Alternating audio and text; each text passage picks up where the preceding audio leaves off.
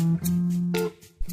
Günaydınlar, herkese merhaba. Bugün 21 Temmuz Cuma bir haftayı daha tamamlıyoruz. Radyo Gedi'nin sabah programına hoş geldiniz.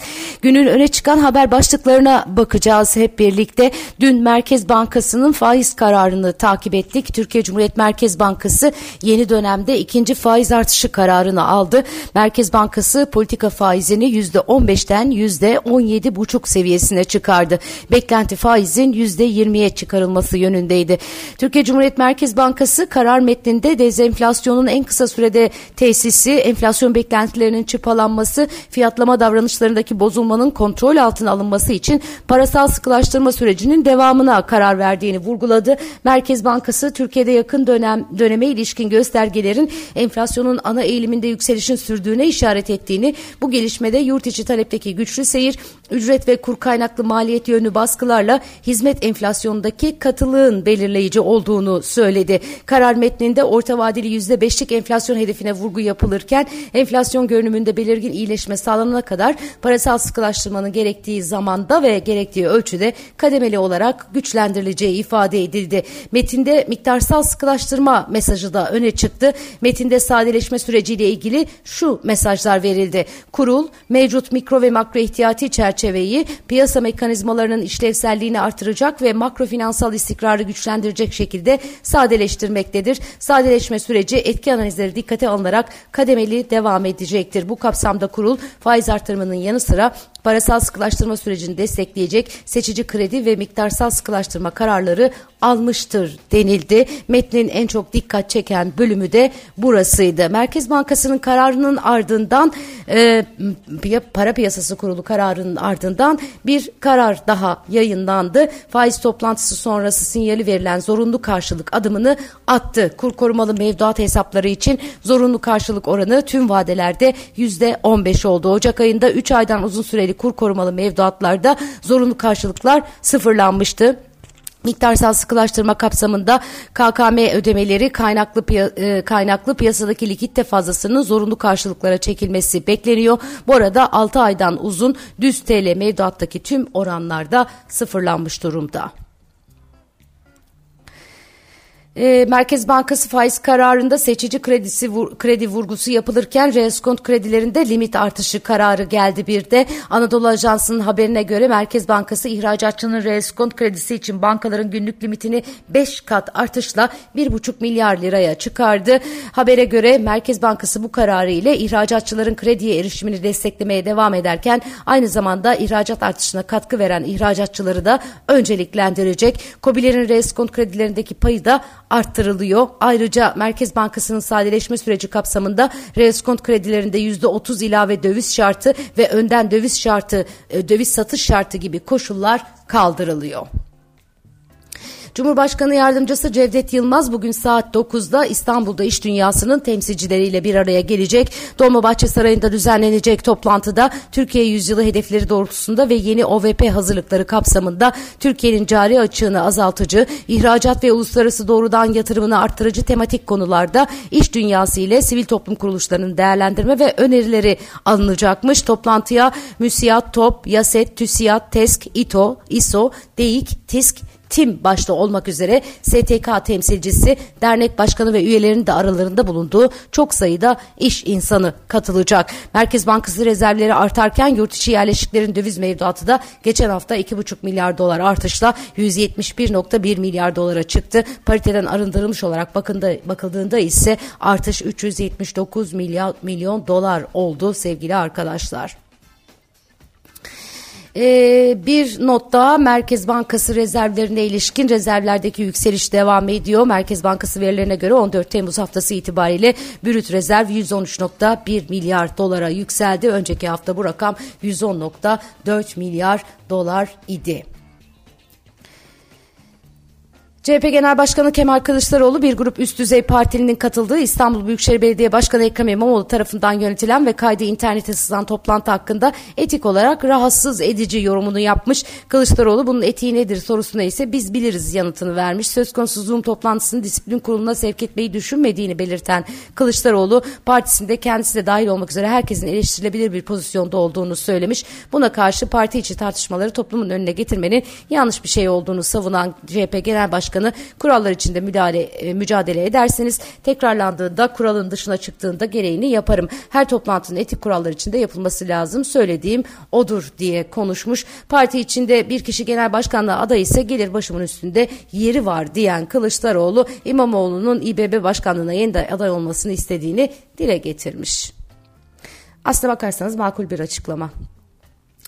Cezaevinde bulunan Tip Hatay Milletvekili Can Atalay hakkındaki yargılamanın durdurulması ve tahliye talebinin reddedilmesinin ardından Anayasa Mahkemesi'ne başvurdu. Atalay hak ihlali başvurusunda anayasanın 36. ve 13. maddesiyle Avrupa İnsan Hakları Sözleşmesi'nin 6. maddesindeki adil yargılanma hakkının ihlal edildiğini, dolayısıyla sözleşmenin 17. maddesinin de ihlal edildiğini belirtmiş. İsrail ve Filistin liderleri Türkiye'ye geliyor. İsrail Başbakanı Benjamin Netanyahu ile Filistin Devlet Başkanı Mahmut Abbas'ın önümüzdeki hafta Türkiye'yi ziyaret edeceği açıklandı. Filistin Devlet Başkanı Mahmut Abbas'ın 25 Temmuz'da gerçekleştireceği Türkiye ziyaretinde Cumhurbaşkanı Recep Tayyip Erdoğan'la yapacağı resmi görüşmelerde Türkiye-Filistin ilişkileri İsrail-Filistin ihtilafı bağlamındaki son gelişmelerle diğer güncel bölgesel ve uluslararası konular ele alınacak. İsrail Başbakanı Benjamin Netanyahu'yu da 28 Temmuz'da ağırlayacak Cumhurbaşkanı Erdoğan, Türkiye-İsrail arasındaki ikili ilişkiler tüm boyutlarıyla gözden geçirilecek, işbirliğinin gerçekleştirilmesi için adım e, atılabilecek adımlar ele alacak. Yani liderler bir arada e, değil ayrı ayrı Sayın Erdoğan'la görüşüyorlar, görüşüyor olacaklar.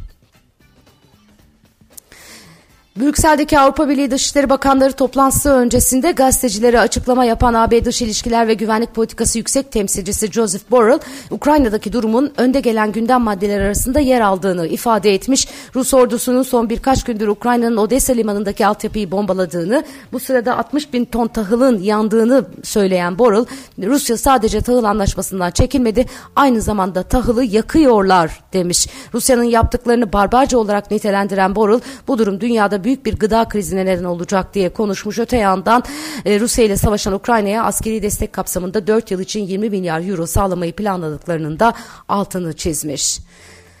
Avrupa Birliği Dış İlişkiler ve e, Güvenlik Politikaları Yüksek Temsilcisi Joseph Borrell, düz, e, Brüksel'de düzenlenen Dışişleri Bakanları toplantısının ardından ayrıca Türkiye ile nasıl yeniden ilişki kurabileceğimizi görüştük diye konuşuyor, konuşmuş.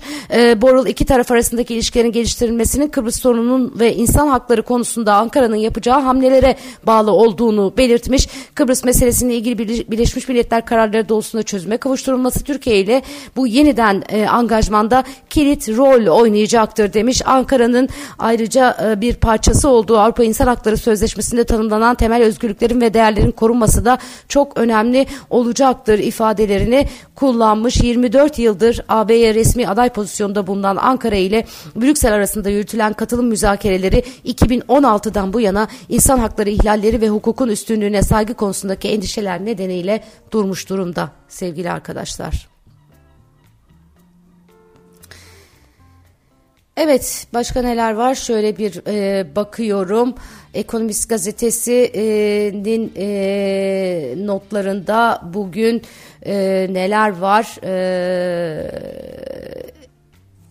çok özür diliyorum hemen e, nasıl bir ekonomi gazetesi pardon.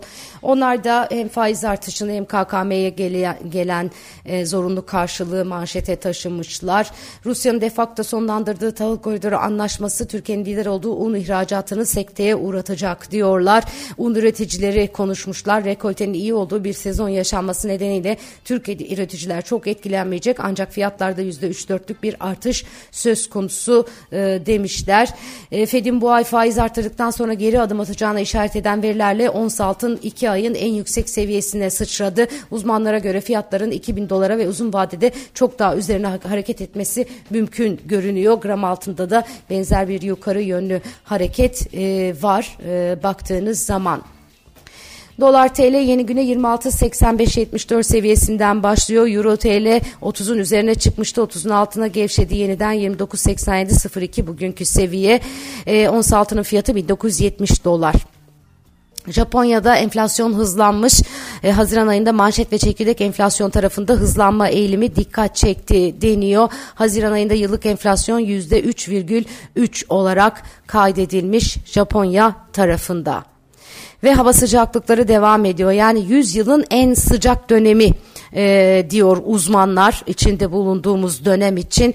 E, bugün yine çok sıcak bir gün e, bizi bekliyor. E, meteorolojinin notlarına döneceğim ama bu arada bir sıcak haber daha motorine zam geldi. Motorun litre fiyatına 1 lira 55 kuruş zam geldi. Zamlı fiyatlar bugün itibariyle pompaya yansıdı sevgili arkadaşlar. Onu da e, aktarmış olayım. Evet hava sıcaklıkları e, ciddi bir şekilde yüksek. Ee, ondan e, bahsetmiştim. Bugün de çok sıcak olacak. Doğu Karadeniz'de yağmur geçişleri beklenirken diğer bölgeler az bulutlu ve açık bir gün geçirecek. Türkiye genelinde etkili olan sıcak hava etkisini sürdürmeye devam ettirirken hava sıcaklıkları mevsim normallerinin üzerinde seyredecek. Ankara bu şey İstanbul bugün 34 derece Edirne 39 derece. Ankara e, Ankara'yı bulamadım. Önce Ankara dedim ama Ankara'yı bulamadım. E, Deniz'de o 40 dereceymiş, İzmir 40 dereceymiş, Manisa 42 dereceymiş bugün. E, Ankara 35 derece. Evet. Güzel bir gün diliyorum herkese ve şimdiden güzel bir hafta sonu. Kendinize çok çok iyi bakın. Pazar sabahı yine aynı saatte görüşmek üzere. Hoşçakalın.